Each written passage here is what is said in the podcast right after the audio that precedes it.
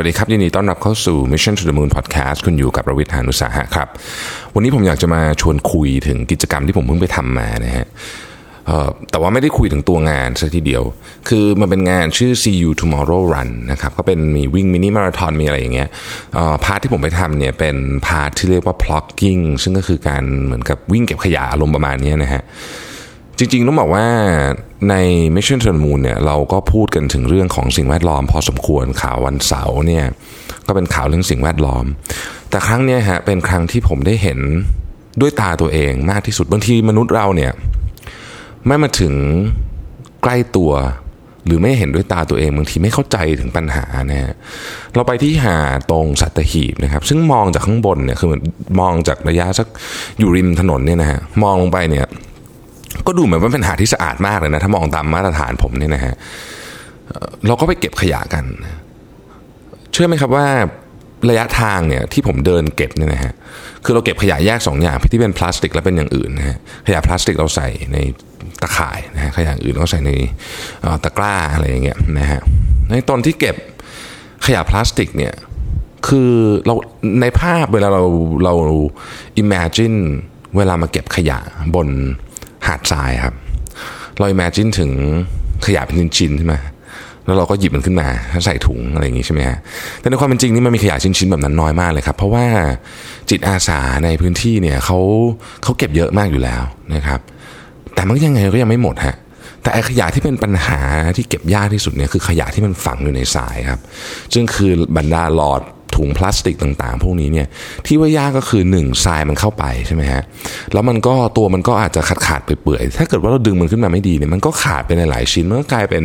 เศษพลาสติกชิ้นเล็ก ๆ หนักกว่าเดิมอีกฮะสรุปว่าบางชิ้นเนี่ยถ้าจะเอาขึ้นมาดีๆเนี่ยนะครับ ต้องใช้เวลา 3-4 นาทีในการค่อยๆขูดค่อยๆ แงะเอาคลาดมาทำทีทีละนิดแล้วมันเป็นแบบนี้ผมเดินไปได้แค่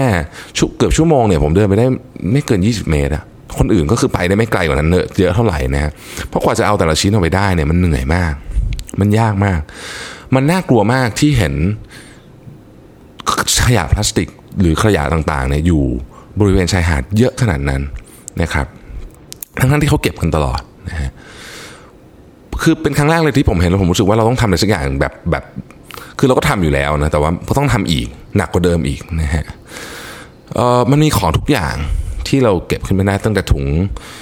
ขนมถุงพลาสติก ซองยาหลอดนะครับช้อนพลาสติก ของทุกอย่างที่คุณใช้ในบ้านอะคุณมีอยู่ในทะเลเกือบหมดเลยนะฮะ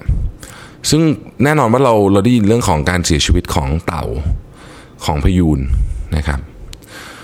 แต่พอเห็นอย่างเงี้ยเข้าใจเลยว่า เออมันมัน มันก็คงจะเป็นอย่างนั้นจริงๆ เพราะว่านี่คือเป็นเศษเสี้ยวของ เรียกว่าเป็นยอดของภูเขาหิมะที่ใหญ่มากๆที่อยู่ข้างล่างผมได้ฟังจากผู้เชี่ยวชาญที่ไปด้วยกันนะฮะเขาบอกว่าตอนนี้ปัญหาสองเรื่องที่ที่รุนแรงมากในหมวดของสิ่งแวดล้อมเนี่ยนะฮะคือปัญหาสิ่งแวดล้อมมันมีหลายประเด็นใช่ไหมก็คือเรื่องของแก๊าซพวกแก๊สเรื่องกระจกอะไรพวกนี้นะครับ อันนั้นก็เรื่องหนึ่งอีกเรื่องนึงคือเรื่องเนี้ยฮะเรื่องทะเล ทะเลเราเนี่ยวิกฤตมานานแล้วอันนี้เป็นคำพูดที่ผู้เชี่ยวชาญบอกผมเนี่ยคุณหมอที่ดูแลเต่า ดูแลสัตว์ทะเลอยู่ที่ศูนย์รักษาสัตว์ศูนย์รักษาเต่าทะเลที่ตรงที่เราไปใกล้ๆกับที่เราไปเก็บขยะเนี่ยบอกว่าการเสียชีวิตของของพวกสัตว์น้ำพวกในเต่าเนี่ยนะครับหกสิบเปอร์เซ็นเนี่ยเกิดมาจากผลเกิดมาจากพลาสติกล้วนๆนะฮะหกสิบเปอร์เซ็นต์นะครับ ซึ่งมันเป็นฝีมือของพวกเรานี่แหละ เราปฏิเสธไม่ได้จริงๆผมเอาสถิติไม่ดูอีกครั้งหนึ่งจริงเคยพูดแล้ว แต่ว่าอยากจะเล่าอีกสักทีหนึ่งนะครับ ประเทศที่ปล่อยอของลงมาในคือปล่อยพลาสติกเวสนะครับลงไปในน้ำทะเลมากที่สุดในโลกเลยนะฮะ Wall Street Journal ให้ข้อมูลมานะฮะ เขาเรียกว่าเป็น mismanaged plastic waste นะครับ ประเทศไทยเนี่ยอยู่ลำดับที่ 7 นะฮะปัจจุบันนี้นะครับ จริงๆบอกว่าอยู่ลำดับที่ 6 เพราะว่าเท่ากับอียิปต์นะฮะซึ่งซึ่งเราเรารู้สึกว่ามันเยอะมากนะเยอะมาก เพราะว่ามันคือเราก็ไม่ได้เป็นประเทศที่ประชากรเยอะ สุดๆขนาดนั้นนะฮะเราก็แล้วเราอยู่อันดับที่ 6 ของโลก ผมว่า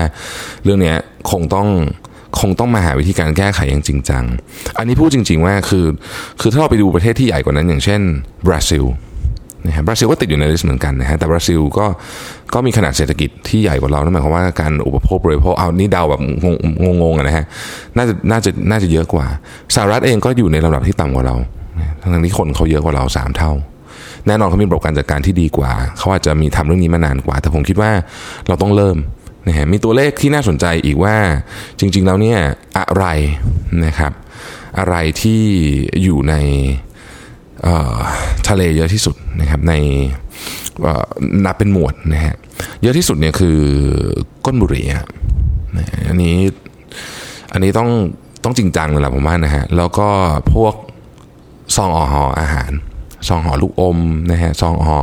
มันฝรั่งทอดนะครับขวดพลาสติกเป็นอันดับที่ 3 ฝาของขวดพลาสติกเป็นอันดับที่ 4 แล้วก็ถุงพลาสติกเป็นอันดับที่ 5 พลาสติกชนิดอื่นๆอันดับที่6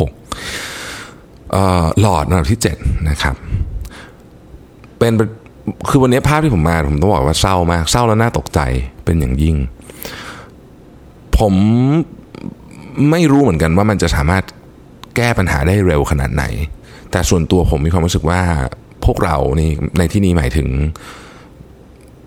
เผ่าพันธุ์มนุษย์ทั้งหมดเนี่ยนะฮะเรามีเวลาเหลืออีกไม่นานแล้ว ผลของมันเนี่ยจะเริ่มเห็นอย่างชัดเจนรุนแรงมากๆพูดง่ายคือถ้าเป็นเหมือนเป็นโรคเนี่ย ตอนนี้อาการจะเริ่มค่อยๆแสดงออกมาละนะฮะแล้วเรารู้ตัวอีกทีเราอาจจะเป็นขั้นสุดท้ายเลยก็ได้นะคืออยากจะมาชวนนะฮะ อยากจะมาชวนกันแล้วกันนะว่าเราเราน่าจะต้องช่วยช่วยแก้ปัญหาไปด้วยกัน แล้วก็เรื่องนี้มันไม่ได้เป็นเรื่องของใครคนใดคนหนึ่งจริง ๆ หลายคนอาจจะคิดว่ามันยากมากที่ต้องเปลี่ยนพฤติกรรมอะไรบางอย่างนะครับ ซึ่งผมก็ยอมรับว่ามันยาก เพราะว่ามนุษย์เราเนี่ยความเคยชินเป็นหนึ่งในสิ่งที่เราเอาไว้ใช้ในการป้องกันตัวเองด้วยซ้ำนะ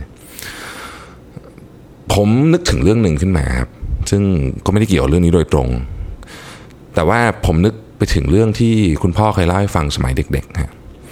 ว่าสมัยนั้นนะ่ะทุกที่เขาขอเน้นว่าทุกที่สูบบุหรี่ได้ ผมเคยจำได้ว่าผมอาจจะเคยทันหรือว่า หรือมีคนเล่าให้ฟังไม่แน่ใจเหมือนกันว่า ในเครื่องบินมันจะมี section ที่สูบบุหรี่ได้ในอดีต หรือมันจะเคยสูบบุหรี่ได้ทั้งลำเลยด้วยซ้ำในอดีตย้อนไปมากๆนะฮะซึ่งเรานึกภาพไม่ออกเลยว่า ถ้าทุกวันทุกคนให้คนสูบบุหรี่บนเครื่องบินจะเกิดอะไรขึ้นนะฮะเอาแค่เป็น section ก็เถอะ แต่มันเคยเกิดขึ้นในเครื่องบินโดยสารเครื่องบินพาณิชย์เนี่ยเมื่อหลายสิบปีที่แล้ว เป็นพฤติกรรมที่ปกติมาก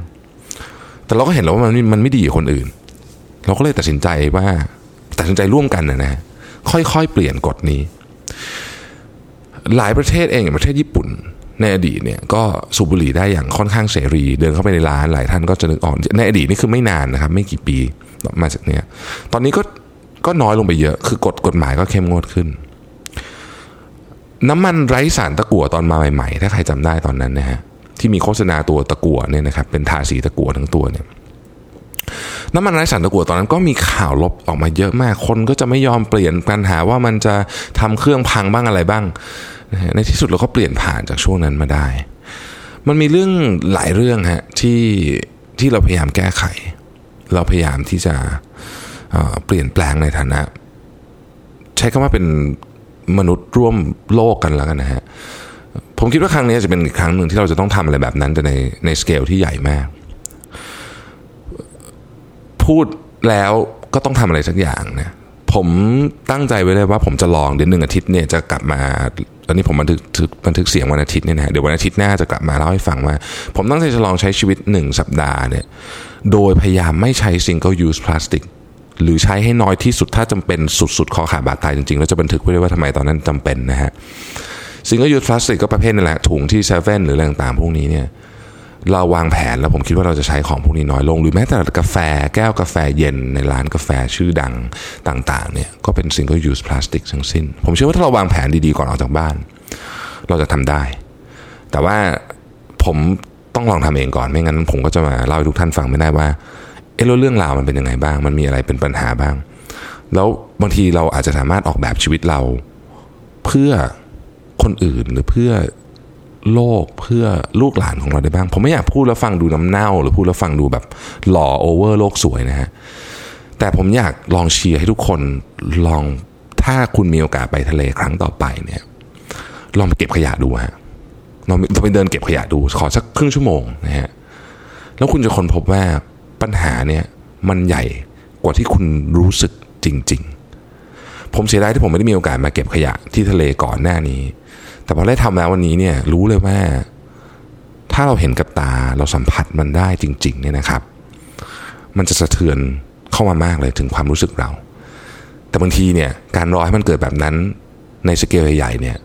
บางทีมันแก้ไม่ทันแล้วนะครับ ขอบคุณที่ติดตาม Mission to the Moon Podcast ครับ สวัสดีครับ